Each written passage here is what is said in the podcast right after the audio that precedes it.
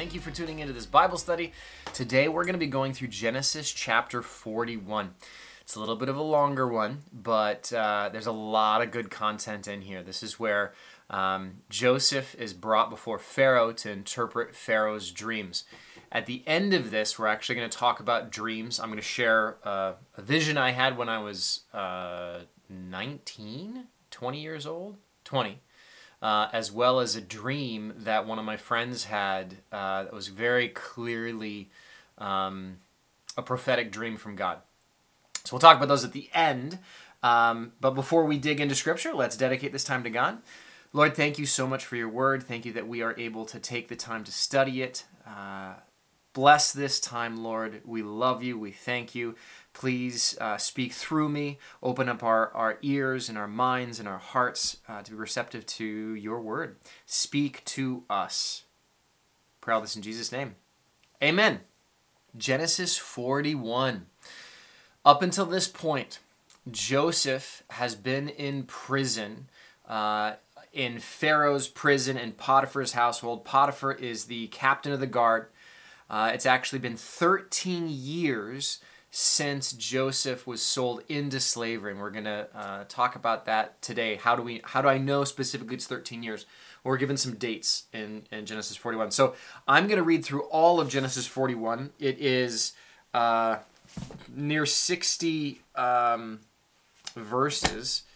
Um, yeah, total is 57 verses. And then we're going to go and break it all down.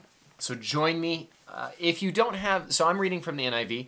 If you don't have an NIV, feel free to just sit back and listen as opposed to um, be caught by comparing the translations and lose the story. Sit back and enjoy it. Regardless, even if you don't, even if you have an NIV, um, sit back and enjoy and listen. Just just be open to listen to what uh, the Spirit might tell you. Genesis chapter 41. When two years had passed, Pharaoh had a dream. He was standing by the Nile when out of the river there came seven cows, sleek and fat, and they grazed among the reeds. After them, seven other cows, ugly and gaunt, came up out of the Nile and stood beside those on the river bank. And the cows that were ugly and gaunt ate up the seven sleek fat cows. Then Pharaoh woke up. He fell asleep again and had a second dream seven heads of grain, healthy and good, were growing on a single stalk. After them, seven other heads of grain sprouted, thin and scorched by the east wind. The thin heads of grain swallowed up the seven healthy full heads. Then Pharaoh woke up. It had been a dream. In the morning his mind was troubled, so he sent for all the magicians and wise men of Egypt. Pharaoh told them his dreams, but no one could interpret them. Then the chief cupbearer said to Pharaoh, Today I am reminded of my shortcomings. Pharaoh was angry once with his servants, and he imprisoned me and the chief baker in the house of the captain of the guard. Each of us had a dream the same night, and each dream had a meaning of its own. Now a young Hebrew was there with us, a servant of the captain of the guard. We told him our dreams, and he interpreted them for us giving each man the interpretation of his dream. And things turned out exactly as he interpreted them to us. I was restored to my position, and the other man was impaled. So Pharaoh sent for Joseph, and he was quickly brought from the dungeon. When he had shaved and changed his clothes, he came before Pharaoh. Pharaoh said to Joseph, I had a dream, and no one can interpret it. But I have heard it said of you that when you hear a dream, you can interpret it. I cannot do it. Joseph replied to Pharaoh, but God will give Pharaoh the answer he desires. Then Pharaoh said to Joseph, In my dream, I was standing on the bank of the Nile, when out of the river there came up seven cows, fat and sleek, and they grazed among the reeds. After them, seven other cows came up, scrawny and very ugly and lean. I had never seen such ugly cows in all the land of Egypt. The lean, ugly cows ate up the seven fat cows that came up first. But even after they ate them, no one could tell that they had done so, they looked just as ugly as before. Then I woke up. In my dream, I saw seven heads of grain, full and good, growing on a single stalk. After them, seven other heads sprouted, withered and thin and scorched by the east wind. The thin heads of grain swallowed up the seven good heads. I told this to the magicians, but none of them could explain it to me. Then Joseph said to Pharaoh, The dreams of Pharaoh are one and the same. God has revealed to Pharaoh what he is about to do. The seven good cows are seven years, and the seven good heads of grain are seven years. It is one and the same dream. The seven lean, ugly cows that came up after are seven years, and so are the seven worthless heads of grain scorched by the east wind. They are seven years of time. Excuse me, seven years of famine. It is just as I said to Pharaoh God has shown to Pharaoh what he is about to do. Seven years of great abundance are coming throughout the land of Egypt, but seven years of famine will follow them.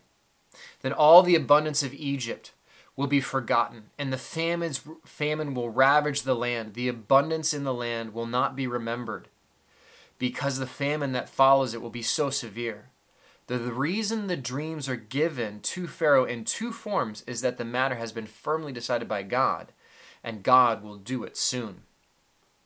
And now let Pharaoh look for a discerning and wise man and put him in charge of the land of Egypt. Let Pharaoh appoint commissioners over the land to take a fifth of the harvest of Egypt during the seven years of abundance. They should collect all the food of these good years that are coming and store up the grain under the authority of Pharaoh to be kept in the cities for food. This food should be held in reserve for the country to be used during the seven years of famine that will come upon Egypt, so that the country may not be ruined by the famine. The plan seemed good to Pharaoh and to all the officials. So Pharaoh asked them, Can we find anyone like this man, one in whom is the Spirit of God? Then Pharaoh said to Joseph, Since God has made all this known to you, there is no one so discerning and wise as you. You shall be in charge of my palace, and all my people are to submit to your orders. Only with respect to the throne will I be greater than you. So Pharaoh said to Joseph, I hereby put you in charge of the whole land of Egypt. Then Pharaoh took his signet ring from his finger, put it on Joseph's finger. He dressed him in robes of fine linen, put a gold chain around his neck. He had him ride in a chariot as his second in command. And people shouted before him, Make way! Thus he put him in charge of the whole land of Egypt. Then Pharaoh said to Joseph, I am Pharaoh, but without your word no one will lift a hand or foot in all Egypt. Pharaoh gave J- Joseph the name Zaphenath Paneah and gave him Asenath, daughter of Potipherah, priest of On, to be his wife. And Joseph went throughout the land of Egypt. Joseph was 30 years old when he entered the service of Pharaoh, king of Egypt. And Joseph went from Pharaoh's presence and traveled throughout Egypt.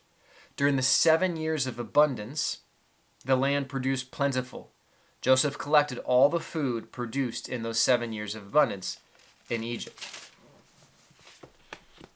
and stored it in the cities.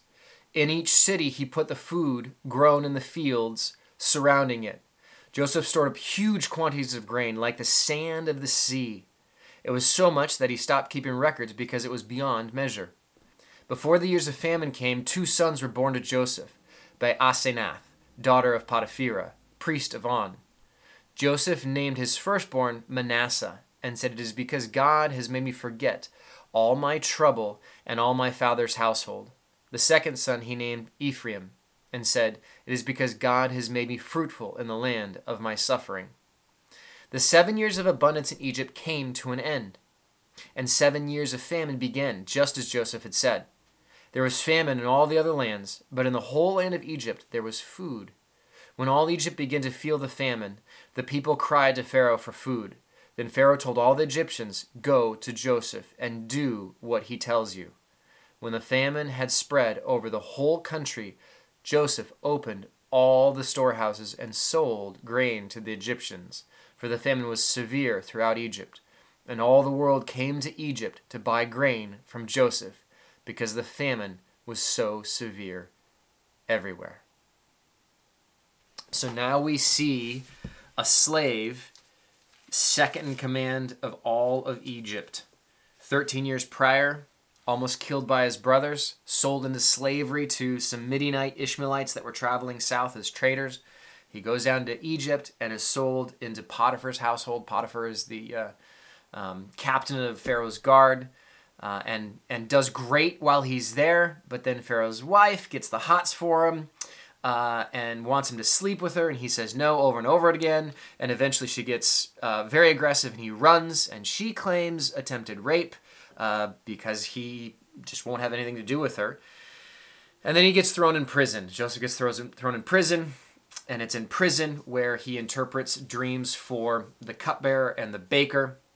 And the dreams come to pass. Joseph specifically says to the cupbearer, When you are put back in your position, remember me uh, I am wrongfully prosecuted. Remember me before Pharaoh.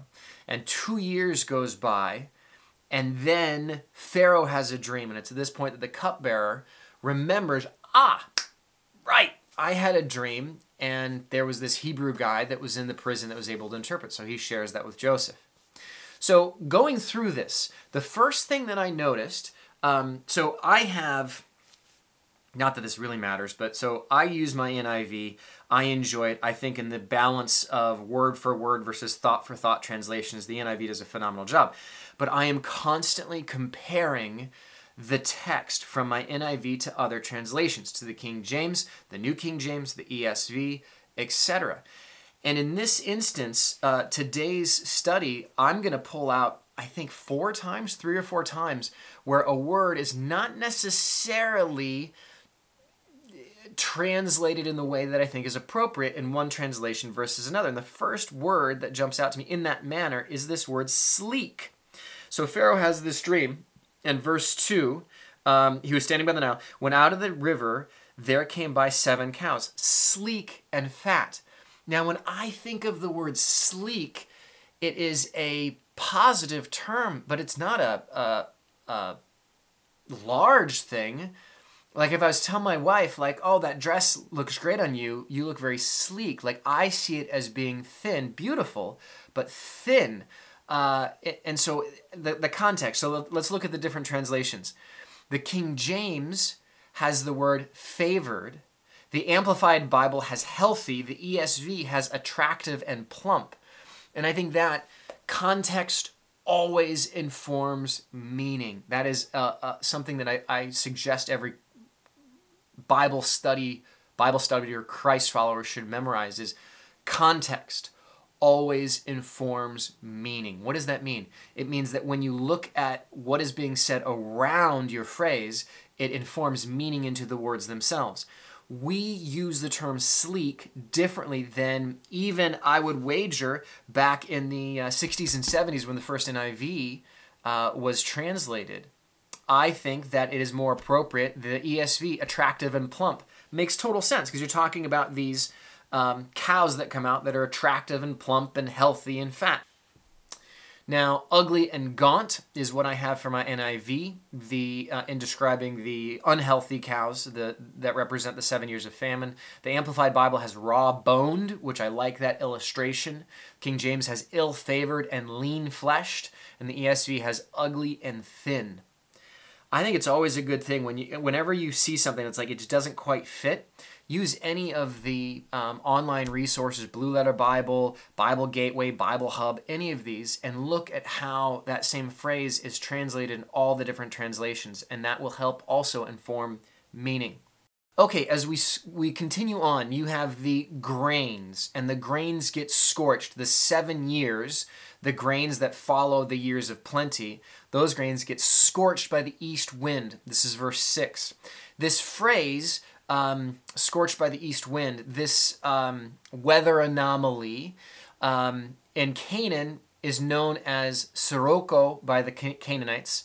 In Egypt, the Egyptians would call it uh, khamsin uh, I don't know if that's the proper pronunciation. It's K H A M S I N, Kahamisin, something like that. It is the east wind. It is um, a wind that comes across the desert that is very, very dry um, and ruins crops. Um, this is referenced in Hosea 13 15. Now, one thing that you should know is, is that the Nile, one of the reasons why we see in Genesis it happens several times where they will travel from Canaan up in Israel and they'll travel down to Egypt during a famine. Why is that? The Nile River basin floods every year, and as a result, even when you have drought throughout the land, the Nile typically provides enough water that Egypt will have grain, will have crops, which is why they would constantly. Abraham went down. Um, Isaac was tempted to go down but did not. And we see that Jacob in the next chapter is going to go down to Egypt. He's going to send Israel, he's going to send his sons, 10 of them, uh, down to Egypt to get grain. It's just an interesting agricultural element as far as the east wind. So, verse 8, we have Pharaoh's mind was troubled, and understandably so. He has back to back dreams in which um, their livelihood, cattle as well as grain, that's their sustenance. Whether it's the meat or the uh, produce from the field, that's their sustenance. And he has this very vivid dream um, regarding both of these things. And he has a similar dream twice. So he woke up very troubled, and he asked all of the magicians uh, and the wise people of Egypt to come and to tell him what the dream is. This is very, very similar to Daniel. Daniel chapter 2, King Nebuchadnezzar has a dream. He doesn't tell anybody what it is, and he asks for all the magicians uh, and the wise men of the land to come and not only interpret the dream, but tell him what the dream was. He's so apprehensive um, that they're just going to tell him what he wants to hear and make something up that he wants whoever it is that's going to interpret this dream to actually tell him what he dreamed so that he knows that the interpretation is proper. There are a lot of similarities between um, Daniel chapter 2 and Joseph uh, and, and the, the king of dreams, as he's so called. So, the cupbearer hears this dream. None of the magicians are able to interpret it. Cupbearer remembers Joseph in prison, tells Pharaoh about him. Pharaoh sends for Joseph. An interesting element that gives us an insight into the culture is before Joseph was presented before Pharaoh, he was shaved. One of the things we know about cultures is that the Israelite culture, the Arab culture, favored beards. It was a sign of wisdom and respect. And if you were um, going in mourning or if you were going to um, be ceremonially cleansed, it, cleaned, it involved actually shaving your head, shaving your beard, etc. But um, Canaanites valued the beard. Unlike that, in Egypt, they preferred to be clean shaven now, I don't know if it was just his beard that was shaved or if they also shaved his head. Whenever you see uh, hieroglyphics, oftentimes uh, the Egyptians are um, shaved completely. We don't know which is which, but uh, it's an interesting element. No doubt, I mean, Joseph's been in prison for a minimum of two years, uh, probably more like five or six years at this point. Um, and he's a servant, he's a slave, he's imprisoned. So they clean him up make him look good before he goes before Pharaoh. So then this is really interesting is, is that Pharaoh, you got to keep in mind, the Egyptian culture sees Pharaoh as deity. He is ordained by God to be their king, but he has uh, uh, actually has a level of deity himself. He speaks for the God, so to speak. So to be in his presence these magicians, these wise men, are and his staff, everybody around Pharaoh is going to um, totally just play to him and say, Oh, yes, Pharaoh. Oh, of course, Pharaoh. Whatever you want, Pharaoh. But when you read the way that Joseph interacts with Pharaoh, he's bold. He gives him bold advice and he doesn't shy away. Pharaoh says, Okay, I hear that you can interpret dreams. I want you to interpret this dream for me. And Joseph says, No, I can't. but God will. I love that. He stands up to, to Pharaoh and he doesn't say, Yes, I'll do my best. He stands up to Pharaoh and says, No, I can't do that. But God in heaven can and will. Now, this is another interesting point at which we have three or four different interpretations of um, this this interpreting of dreams, right? So the specific phrase, my NIV has, God will give Pharaoh the answer he desires. If you have an ESV, it says, God will give Pharaoh a favorable answer.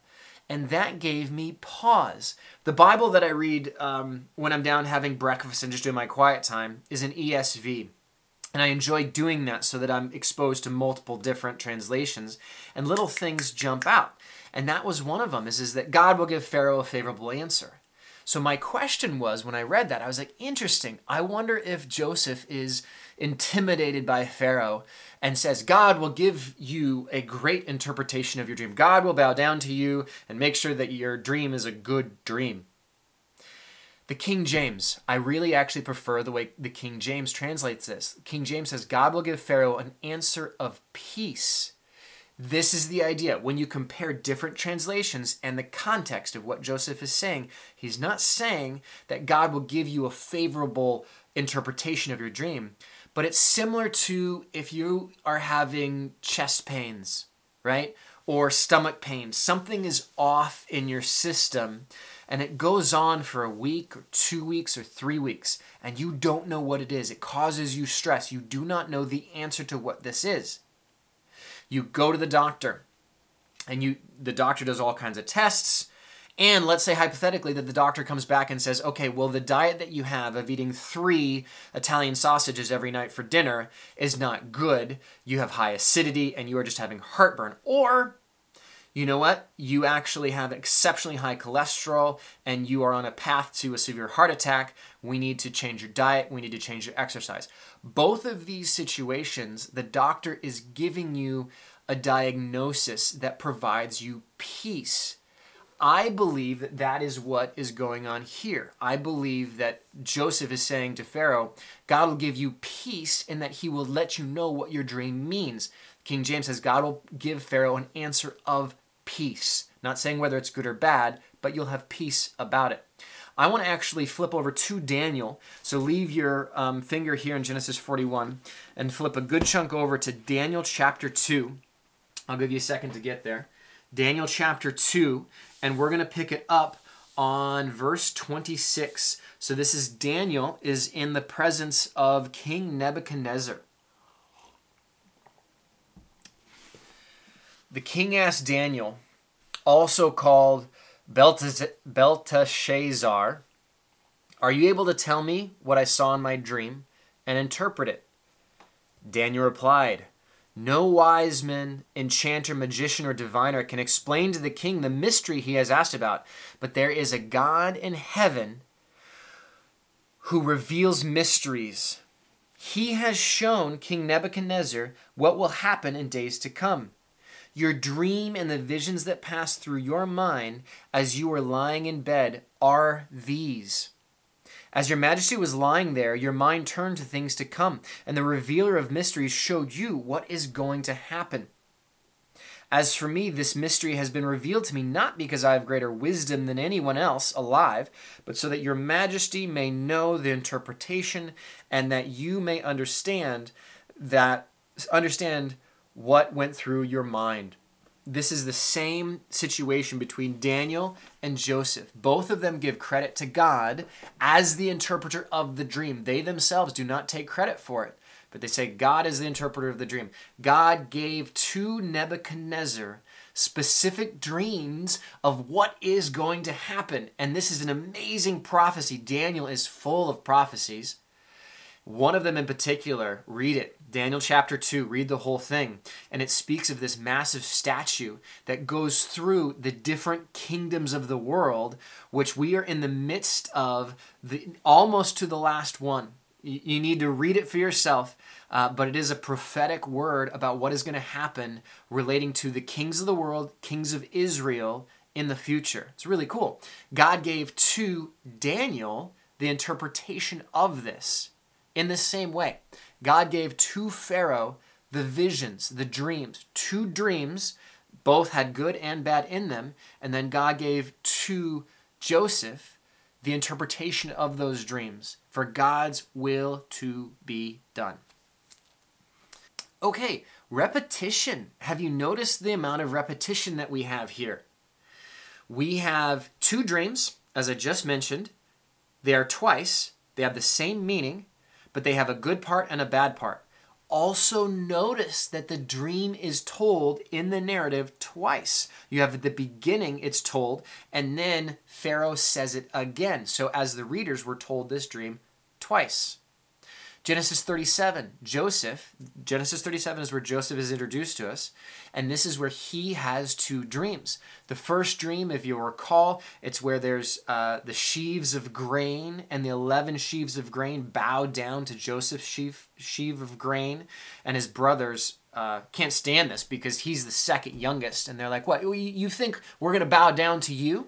He has a second dream, and in this dream, the sun and the moon and 11 stars bow down to him. Then in Genesis 40, we have the cupbearers. Two dreams, good and bad. Also in Genesis 40, they are given twice in the narrative. You see them twice. It's just an interesting element. And Joseph actually explains to us why they were given twice. Why is that significant? The reason the dream was given to Pharaoh in two form is, is two forms is that the matter has been firmly decided by God and God will do it soon. We're going to talk more about dreams uh, in a little bit at the end when we talk about uh, application. Verse 37 The plan seemed good to Pharaoh. Uh, and to his officials. And in my mind, um, no wonder. In my mind, no wonder the plan seemed good. Think about this for a second. So Pharaoh has this dream. He's unsettled about what does it mean. He needs to provide for the land. He needs to provide for the people. But I mean, he's Pharaoh. He's uh, the monarch. He's also worried about his own wealth. So then Joseph interprets this dream, and immediately after uh, he interprets the dream, Joseph then gives him advice and says, You need to find someone who's discerning that can look over all the land and can tax the people 20%, a fifth of everything they produce is going to be taken in and held uh, uh, uh, for the years of famine. But Pharaoh will be responsible for this. Joseph is advising Pharaoh to tax the people of all of their grain. What politician wouldn't love this situation? I mean, think about it. Whether or not the famine comes or goes, he's increased tax, and there is now an expectation. Pharaoh, who is, is deity, has had this vision from Ra, from God, that this, this thing is going to happen.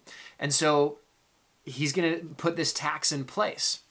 Now, it also, uh, it's an interesting element is, is that we have there's no mention. I don't know if you noticed this, but the, the, the advice that Joseph gives at this point is that Pharaoh should store up for the seven years and store it up, and then when the famine comes, give it back. There's no mention of selling it. There's no mention at this point of uh, Pharaoh getting wealthy off of uh, taxing the people.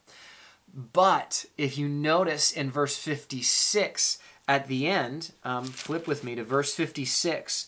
Uh, when the famine had spread over the whole country, so Joseph has been in power, number two in command, for seven years now. The famine hits. Joseph opened up the storehouses and sold grain to the Egyptians for the famine we are going to see as we continue reading in Genesis, it's not until Genesis 47 that we see the full scale of how rich Pharaoh comes becomes from this. But what ends up happening is that seven years abundance, there's storehouses of grain that are put up, uh, so abundant that they can't even keep track of it, like the sands of the seashore. We're going to talk about that in a second. Then you have the famine. The famine hits, and they start selling the grain to the Egyptians, selling their own, grain back to them. Right? So they've they've taxed them 20% of all their produce, and now they're taxing them on what they already gave them. Sounds like uh, New York State. Sorry, total tangent. Um, but at any rate, they run out of money. The people run out of money because the famine is so severe, they have to buy over and over again, they have to buy grain. So then Joseph then says, okay, well, um, you don't have any money. Sell me your livestock. You will still manage it. You, it'll still be your livestock, but it'll belong to Pharaoh. They say, okay. So they sell all their livestock. Pharaoh then owns all the livestock in Egypt. Then all the livestock in Egypt, they have nothing else to sell. So then Joseph then they the people sell their land and themselves into servitude to Pharaoh. And thus Pharaoh now owns all of Egypt, all the land, all the livestock, all the people. Now we do see in 37, there's a saving grace here. We do see in 37 where uh, Joseph puts the people in charge of the land and he only takes 20% of the land and gives the people back 80% of what they produce. So Pharaoh owns all of it, but the people are allowed to keep 80% of it. Uh, so he doesn't hold it over them as severely. But through this whole process, the point that I'm getting at, Pharaoh likes the plan. And I, I don't know. I can't know. We cannot know Pharaoh's heart. We do not know if Pharaoh actually believed that this, that, that this dream was from God and he fully believed that this was going to happen and he believed Joseph's interpretation by God of this dream or if he simply wanted to make more money. I don't know which it is. But Pharaoh believes Joseph, puts him in charge, and because of that, he becomes very wealthy. Verse 38 Can we find anyone like this man in whom the Spirit of God, and in whom is the Spirit of God?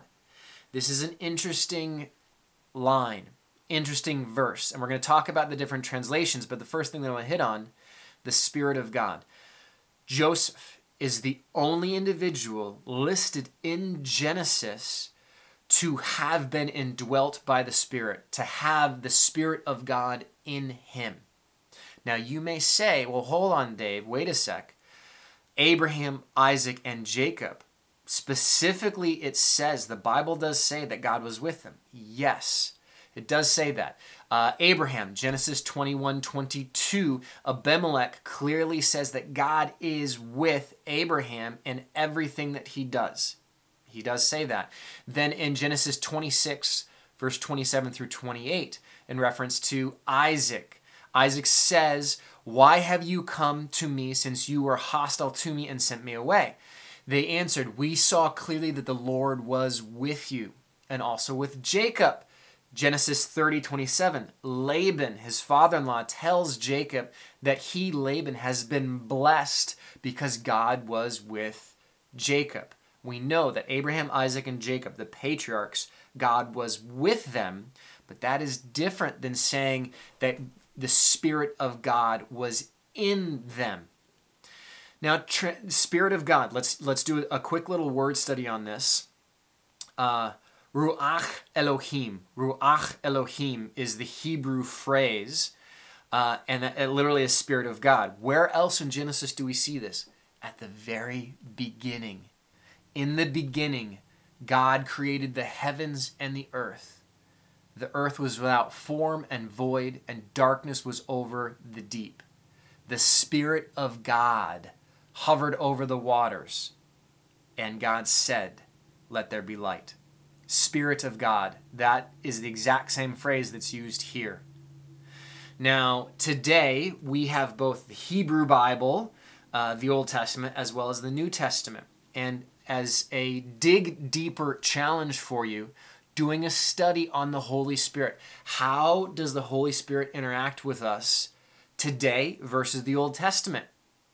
And just as a hint, just as a little bit of a guide, in the Old Testament, we see instances of the Holy Spirit interacting on a one on one basis with individuals. Samson, Judges 15, we see the Spirit of God was on Samson and he did a mighty feat of strength. Also, Ezekiel 11:5 references Ezekiel says, The Spirit of Lord fell upon me or came upon me instances in which the Spirit interacted on an individual one on one basis. Now, how is that different today? How do we interact with the Holy Spirit today? What single event changed all of that? Try reading Acts chapter 2, Acts chapter 2, uh, to dig a little deeper into the difference. Uh, Jesus specifically spoke about uh, what would happen after the crucifixion and the resurrection and what was to follow that. We see the outpouring of that in Acts chapter 2. If you want to dig deeper, read Acts chapter 2. Okay, verse 43, second in command. Joseph is put second in command, and the title that he is given uh, in context uh, was likely, historically speaking, the title that he was given was probably vizier, grand vizier. And when I read that in it was in multiple different commentaries that that was likely his title, immediately the the picture that comes in my mind is Jafar from Aladdin. Disney is everywhere, and Jafar was what I pictured because Jafar was uh, the Sultan's uh, Grand Vizier. So that is just simply a title for number two in command. Then you have uh, these different names. In verse 45, we see that Pharaoh called Joseph Zaphenath Paneah. What does that mean? We don't know. Scholars don't know. Uh, my NIV has a little footnote saying we don't know what it means. Um, the translations uh, from the different um, uh, the, the, commentaries gave me we're not really certain. One interpretation says that it might be the one who knows, but we do not know exactly what that name that Pharaoh gave him meant. Uh, Asenath um, is Joseph's wife uh, in this arranged marriage. That name, Asenath, means she belongs to Nath. Now, Nath uh, was an Egyptian goddess. Asenath's father, Asenath's father, is Potiphera. Now, Potiphera, it's not correlated to Potiphar. Uh, um, was the priest of On. Uh, that name, Potiphera, means he whom Ra has given, which is appropriate. Ra was the sun god of Egypt. The priest of On officiated at all major festivals, supervised lesser priests, was served. He served the sun god Ra in the temple city of On. On was called Heliopolis by the Greeks and was an important city of Ra worship. Heliopolis literally means city of sun. It's all correlated together with Ra worship, sun worship. Um, this city, Heliopolis, uh, was located 10 miles northeast of Cairo. So, Joseph has this arranged marriage with uh, Asenath, uh, whose father, Joseph's father in law, is a pagan priest of Ra, um, interesting elements, right? It's an arranged marriage that immediately put Joseph into one of the most influential families in Egypt. So he immediately is named number two. Uh, he is the Grand Vizier, and this arranged marriage now puts him in a family of prominence. Some people have issue with this, have issue with the fact that Joseph is intermarrying into the Egyptians. He is not holding to his Egyptian culture, excuse me, his um, Israelite Hebrew culture. Uh, he's not being set apart. Well, you have to keep in mind uh, a couple different things. One, what are his options? First of all, Pharaoh is king over everything, and this is an arranged marriage. Joseph likely didn't even have an option in this situation. He simply had to say yes. But also, what are his marriage options? What Israelites are there at this point in time? Jacob has not come down. Israel, the tribes, have not come down. It's not going to be for another seven years minimum. Joseph's probably around 40 years old, realistically, when Jacob and the Israelites and all the family all come down. So his options are very minimum. We also do see in chapter 42 after the marriage uh, and after the seven years of plenty, Joseph has um, cat. Sorry, my cat is over here. You can't see her in either of the camera angles, but she's knocking into things as every cat does. Um, proof that the world is not flat. If it were, cats would have knocked everything off of it by now. Sorry. Good grief. Totally threw me off. I was on a roll. Totally threw me off. Um, oh yeah, yeah. So issue with um, chapter forty-two. Chapter forty-two. Um, we see uh, Jacob, famine is going to hit Canaan. Jacob is going to send his 10 sons minus Benjamin. So he has 11, he believes he has 11 sons left. He holds on to Benjamin, sends his other 10 sons with a caravan down to get grain from Egypt. And there we see the brothers reunited.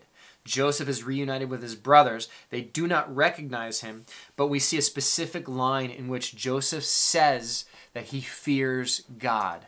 So, despite the fact that he is thrown into, into the Egyptian culture, his head is shaved, he's, he is now uh, the Grand Vizier, he marries into this high profile Egyptian family, and yet we know from Genesis uh, 42 that he still fears God and holds to his faith in God, which is great. I don't really have that much of an issue with um, him intermarrying um, into the Egyptian culture because I don't think he had much of an option, but he holds his faith. Chapter 46, we, we now get some dates, some ages. Joseph was 30 when he went into the service of Pharaoh. Uh, Genesis 37 2, we learn that Joseph was 17 when he was sold into slavery. So you just do the math. We then know that it's been 13 years. 13 years of time has passed since he saw his brothers and now is in Pharaoh's um, uh, he's number two for Pharaoh. In that 13 years, he's in Potiphar's household. We do not know how much time in Potiphar's household he's in prison. Realistically, we know it's a minimum of two because it's been two years since he interpreted the dreams of the cupbearer and the baker. But he was already well in his position in the prison at this point. So chances are he was in prison for five, six, seven years. We don't know how much time he was the head of Potiphar's household and how much time. Then we also know that he's 30 when he starts. We know there's seven years of plenty, and then the famine hits Canaan. So we don't know if it's year one of the famine or if in Canaan they are able to last out for a year or two before they come south. We don't know. But chances are he's 37, 38, maybe even 40 when he's reunited with his brothers uh, in Genesis 42. So it's going to have been a long time, a good number of years, more than half of his life, that he's going to have been away from Canaan when he reunites with his brothers. Okay, verse 49. Um, verse 49, we have sand of the sea. Joseph stored up huge quantities of grain like the sand of the sea. For those that have been traveling through Genesis with us, that should sound familiar. This is the third time that that phrase has popped up.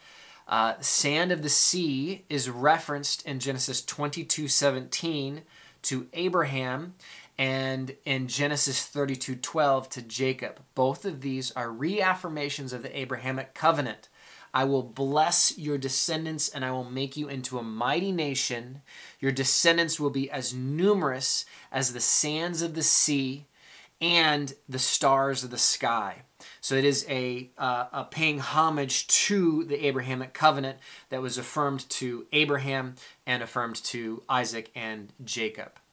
Now, the names uh, Manasseh. Manasseh, as uh, is explained here by Joseph, God has made me forget all my troubles. The word Massa is the Egyptian, excuse me, is the Hebrew word for forget. That is the same uh, base and sounds like Manasseh. Uh, as you look, uh, Manasseh has the same NASA as the, the base for it. Then you have his other son, Ephraim. Uh, Ephraim is how you would pronounce it in the Hebrew. Ephraim. Um, most people, uh, English call it Ephraim, call him Ephraim. Double or twice fruitful is what his name means. And the reason being is, is that Eprat is the Hebrew word, uh, and it's called place of fruit, uh, fruitfulness. And the dual masculine form of Eprat would be Ephraim or Ephraim, or where we get Ephraim. There you go. So that's his two sons, and they are going to come back. We're going to talk about them more. So as we wrap up, Oh, it looks like we haven't spent too much time on this. I thought it'd be a bit longer, but we haven't gotten an application, and who knows how long. Uh, I have some stories to share, so we still have a little bit of time. And Lily is absolutely enjoying this. Uh, for those that are listening and aren't able to see, um, the cat is enjoying Genesis 31. Okay, application. Here is a question Does God still speak through visions and dreams today? That's a great question. There are some that believe that no, that that time has passed, um, that that the uh, empowering of the Holy Spirit no longer happens. The speaking in tongues, uh, seeing, giving prophecy, all of these different a prophetic word these things don't happen anymore there's also the school of thought that everything that's outlined in acts still happens today I do personally believe that God does very much still give visions and does still uh, give us dreams. When you look at um, uh, eschatology, is the study of end times, one of the things that's said over and over again is that old men and young men will dream dreams. I believe that as we get closer and closer to the end times, God is going to speak directly to individuals and give them dreams. So here is a practical application um, of what happens if you do have a dream or a vision. Now, I want to share um, a vision that I had. I was a freshman in college. It was October of my freshman year. Uh, this is back in 1999. That's going to date me just a little bit, but whatever. Uh, fall of 99 is when I um, gave my life over uh, and and submitted. It was specifically uh, Revelation three twenty, where Jesus says, "I am here. Here I am. I stand at the door and I knock." And to those who hear my voice and open the door, I will come in and eat with them and they with me. It is God's open invitation that I want to have fellowship with you, but you have to open the door. So I, uh, it was uh, fall of 99 in which I opened the door and started that journey. Then it was a full year later in which I spent that entire year of this battle of the flesh versus the battle of the spirit. It is this element that every Christ follower goes through, and we never actually um, fully finish it until it's it's this idea of sanctification or spiritual development. It is this battle of the way the spirit would call us to be through spiritual disciplines. This when you become a believer, there is this gap of how the Spirit calls us to live and how we actually live. And the only way to bridge that gap is through submission and through the spiritual disciplines. And slowly, day by day, God changes us from the inside out and we slowly become the man or woman that God wanted wants you to be. So for me, I had a horrible horrible first year um, I was still very much living in the flesh and had I was having to deal with repercussions of that. So I had this vision. Uh, it was a waking vision, but I saw I saw just total darkness, pure blackness, and right in front of me was a stairway going up into the black, and I could see the few steps, just two or three steps. But then I looked up and I could see illuminated a door that was open, that was just exploding with light. And it was the light from this open door was lighting up this stairway that clearly connected from the steps that I was on to all the way up there. Blackness in between the two. And there was a man that was walking up the steps that turned and looked back at me. And I realized that it was me. God was giving me this vision of this man that he wanted me to become, that was following after him, that was pursuing him one tiny little baby step at a time. And he didn't illuminate in between here or there. All he allowed me to see was just that first few little steps and then knowing that there is a future. I do have a vision for you. Uh, I do have this place for you as a man of God pursuing after me filled with my Holy Spirit, pursuing me. So that was a vision that I was given to say, hold strong, keep going, uh, uh, fight the fight, one little baby step at a time, but know I am with you. And it has been with me ever since. So, here is some advice for if you do have a vision or a dream. First and foremost, most important thing does it contradict Scripture? The Bible is truth. If you have a vision or you have a dream that somehow gives new revelation, it's not from God. You will not receive a vision or a dream from the Lord that contradicts His Scripture. So, if you do have a dream that tells you that it's totally appropriate to sleep around with multiple different women, God wants you to share your love. I would argue that that is not of God, but that is either of your sinful desires, the flesh, or it's demonic. We do live in a spiritual world. There is spiritual battle that takes place. There is good and there is bad. And just as, as God can give you a dream that is good, I don't see why Satan can't also influence you, and the flesh can easily influence influence you to give you a dream that goes against Scripture. So if you do have a dream, what I would suggest that you do is first and foremost, if it contradicts Scripture, you know then that you shouldn't take it as uh, insight or as prophetic. It, it very well could have also been the pizza you had the night before or those three Italian sausages that you ate um, that are just influencing you and it was just a dream. What I do when I do have a dream uh, or a vision or anything along those lines is I ask for validation. I pray on it and I ask God, if this is of you, validate this. Give me confirmation. And either that may be that I have a similar dream with the same meaning or the exact same dream again, or someone speaks a prophetic word. And what I mean by that, speaks a prophetic word, it is somebody else says something to you that only God could have inspired. Someone speaks into your life something that is clearly God speaking through that individual, and they reaffirm that uh, vision or that dream. Pray on it and ask God to reaffirm and ask him to tell you what are you supposed to do with this dream? What is the interpretation? Uh, i want to share a story. One of my friends so i haven't had a vision or a dream in 20 plus years.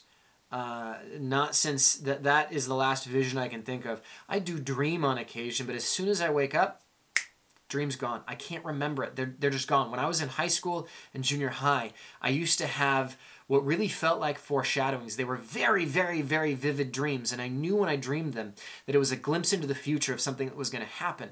But it never informed uh, anything other than just me seeing into the future. Weird, but those stopped basically at college, etc. And I haven't had any sense. There's a friend of mine, a good friend, who the Holy Spirit works in this guy like crazy. And he has visions and dreams. And it, it, it might sound goofy, whatever, I don't care. But man, oh man, God speaks to me specifically through his dreams. And he shares with me. He knows the ministry that we have. So he'll have a dream, he'll pray on it, and then he has to decide if he's going to even share it with me or not. Most of them he does share. And sometimes he's like, Dave, I had this dream, and God specifically told me that I need to share this with you. And I want to share one of those dreams with you. This was uh, a good period of time ago. It was last year, I think during the summer. So this is the dream that he had. Saratoga Performing Arts Center, SPAC, is a huge music venue that is here in Saratoga. Um, big name artists come through. Um, I've seen Mumford and Sons, Dave Matthews Band, uh, Steve Miller Band, etc. Huge music venue. So in this dream, there's this massive parking lot on Route 50 that is huge, just this massive uh, cement and gravel parking lot in this dream there's this concert that's going on and it's actually not at SPAC it's in the parking lot. At the end of the parking lot is this humongous stage. It feels very much like a music festival and there's hundreds of thousands of people are in the audience and they're all Christians. You know how in a dream you just know something? So they're all Christians and they're all dancing to this music. The music is amazing. So my friend he's he's in the crowd and everybody's dancing and he looks up he looks at the stage and the lights and the music and it is just it's amazing. It's absolutely amazing. The music is just awesome. The rhythm is so good and the lights the theatrics it is just it's amazing. He is blown away by this. And he's looking up at the stage and he's looking out at the audience and everybody is rhythmically dancing to this music. It's almost it's almost as if it's a trance and he looks up at the stage and the light twists just right and he realizes that it's satan. Satan is the lead uh, performer up there on stage. And the light shifts again and it goes back to being this band and he's just like whoa! Oh my gosh. What is happening? The, the what is this? And as soon as he stops people around him are like dude, this is amazing. Why aren't you dancing? Dude, what are you doing? Everyone around him realizes something's wrong. Why, why are you not doing this? We're supposed to be doing this. This is amazing. You, everybody's watching this. Everybody's doing this. You should be watching this and doing this too. And he looks up and he's like, something's wrong. This isn't right. But man, this is just amazing. The music is so good. The lights, everything. This is amazing. And then he says, no, no, no, stop. I can't, I can't, I can't. And then he wakes up. A day later, uh, the interpretation came to him. That venue, the stage, uh, the music, the lights, all of it is Hollywood. It's Hollywood. The Bible makes it clear. Who, question for you, theology question, who is the prince of this world? Who right now holds the title deed to earth? Who is in charge of earth? Satan is, the devil is. We are, as believers, we are in enemy territory. The vision, the dream, and the reason why he shared it with me was to share it with you in this warning to Christians that we are absolutely captivated by Hollywood. Disney, especially, oh my gosh, some elements of Hollywood are, are overt and subtle. Disney has gotten more and more aggressive and Hollywood, uh, uh, Amazon Prime, Netflix, uh, Disney Plus, Paramount Plus. Just go through all of them. Apple, all of these. The media in general, Satan is in charge of it. Satan is in control of it, and he's manipulating it. He's manipulating it to the extent that there are Christians throughout the globe, throughout the developed world, that are absolutely hooked and they are watching things that are messages that Satan wants us to watch.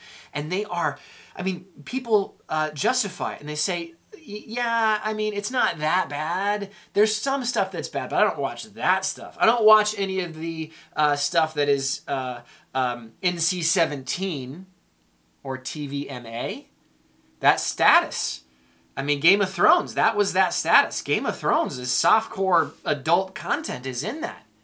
There's all sorts of, of material that we justify and we say, well, I'm mature enough. I can discern. I, I know the difference between good and bad.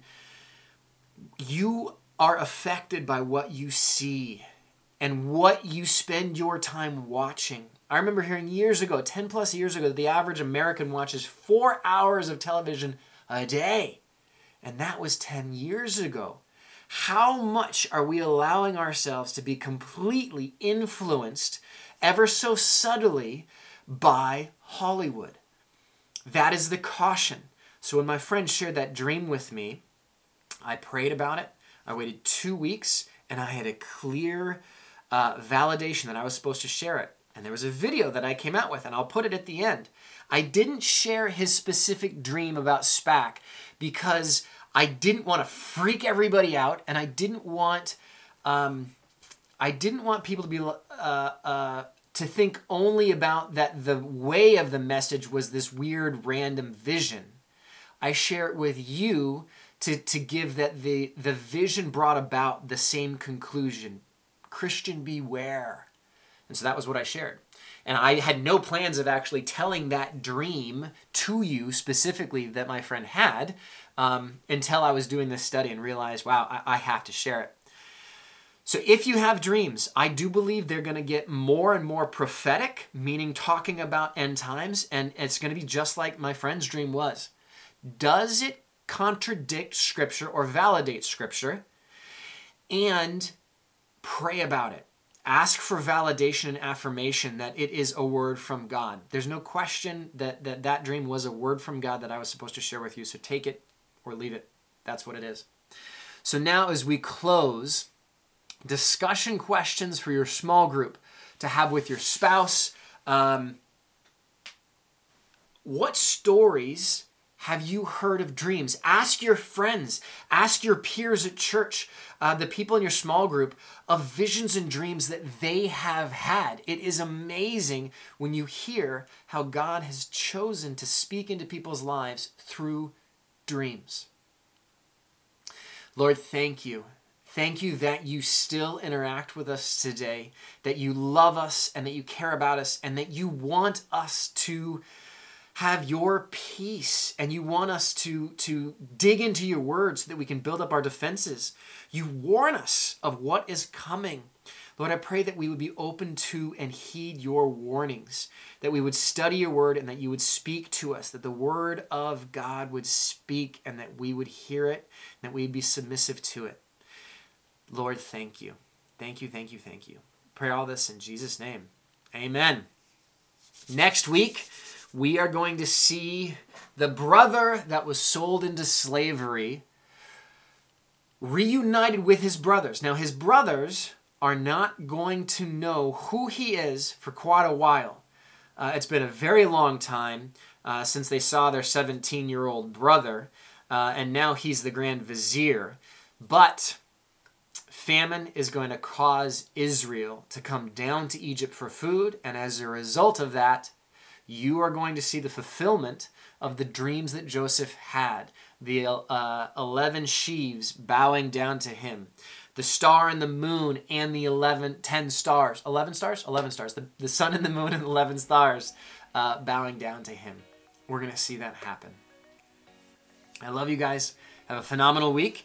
And join me next week as we get into uh, Genesis uh, 42 um, as we continue with the story of Joseph.